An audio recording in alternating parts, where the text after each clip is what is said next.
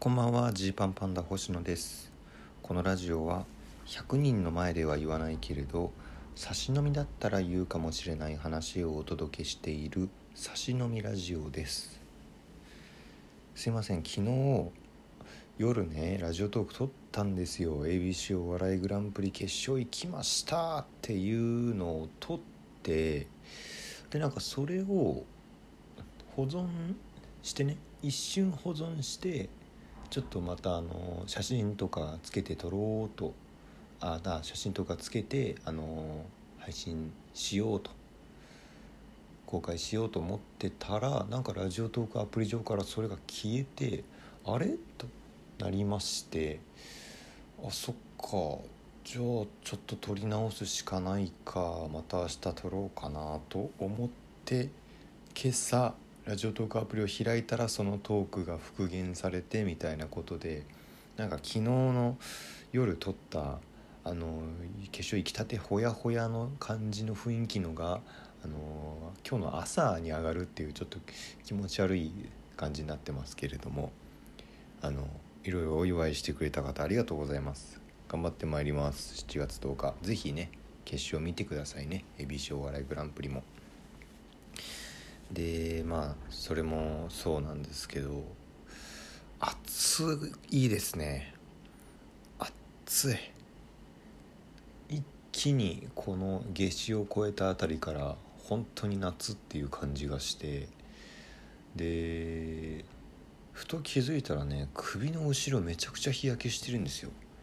うわと思って、こう気づかなかったです。実感なかったんですよね。まあちょっと公園でネタ合わせをするとか、外歩くとかしてるけど、そんな特段遊びに行ったわけでもないし、本当マイナンバーカードの、内部データを更新に行ったぐらいですよ。最近の遊びといえばね、悲しすぎるだろう。でまあそんな程度でと思ってたら、結構首の後ろ焼けてんですよ。まあ、紫外線この時期ね、5月6月すごいとか言いますけど、うわこれやばいなって思いましたね。これラジオトークで喋りましたっけ。いや、一昨年のね、キングオブコントの2回戦2020年の8月頃にあったんですけど、その時実は僕ら日焼けで大ピンチだったんですよ。2回戦の前日が成り行き街道旅っていう、ね、番組のロケでカイトサーフィンっていうのに挑戦すると、そういう企画だったんです。カイトサーフィンってちょっとねイメージつくか分かんないんですけど、まあ、巨大なカイト、タコですね、まあ、タコを上げるんですよ。タコを上げるとこう風の力を受けてグーってこう引っ張られる感じになるんですね。だから、タコをファーッと上げて、そこに風が吹く。で風が吹いてくるその、揚力というか風力というか、このエネルギーによってサーフィンをするっていうすごいスポーツがあって、まあ、これ自体はね全然できなかったけど、めちゃくちゃ楽しくて、本当にまた行こうって思うぐらいなんですよ。でそれは良かったんですけど、その日の日差しがすごくて、まあ、海辺ですよ。砂浜で遮るもの何もなしで、で海でサーフィン、めっちゃくちゃ日焼けしまして、いやまさかねこんなにがっつりトライすると思ってなかったんですよね。水着とか持ってってないですからね。普通に何知らぬ普段の服で挑戦してますから。それで油断をしてて、顔がめちゃくちゃ焼けて、で翌日特に一平がもう顔がボロボロになっちゃって、その社長室のね、秘書と社長のコントなのに、いやいや夏休みはしゃぎすぎだろみたいな、どんだけゴルフ行きましたみたいなコントになっちゃって、大丈夫かなみたいなことがあったんですよ。だからまあ日焼けね、気をつけなきゃいけない、程よくしたいなって思うんですよ。でそうでともにそれとともに本当にもう今日はもうどうでもいい話です。日焼けね、まあどうでしょう、女性の方は、まあ、したくないっていう方も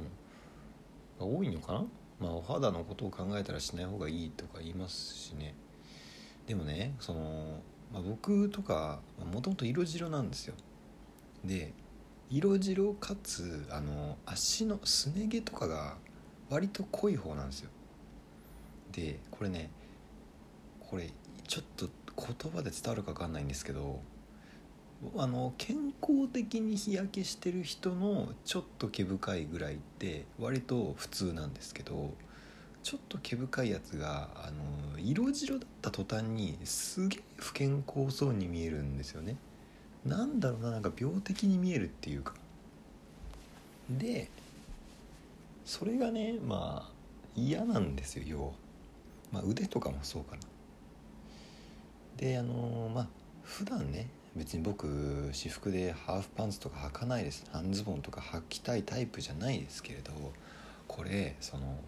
あさっきのねカイトサーフィンとかもそうだけど、もしなんか仕事の都合で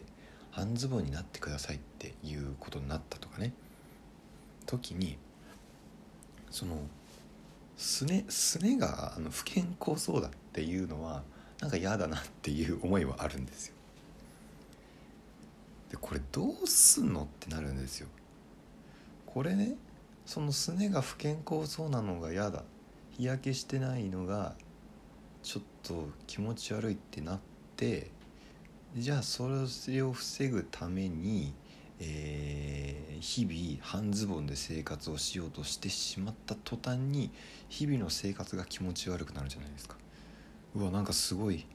白毛深いみたいななるじゃないですか。ってことは、いつ焼けばいいのっていうことになるというか、白い状態を日にさらさないと日焼けはしないのに、その瞬間が気持ち悪いっていうパラドックスですよ。で僕はね、走ったりするんですよ。たまに走るから、その時にハーフパンツを、スポーツだからね、走るスポーティーな格好としてハーフパンツを履いて、ジョギングなりランニングなりすればいいんじゃないかということでね、やったりするんですけどね、なんかこれもすごい恥ずかしいというか、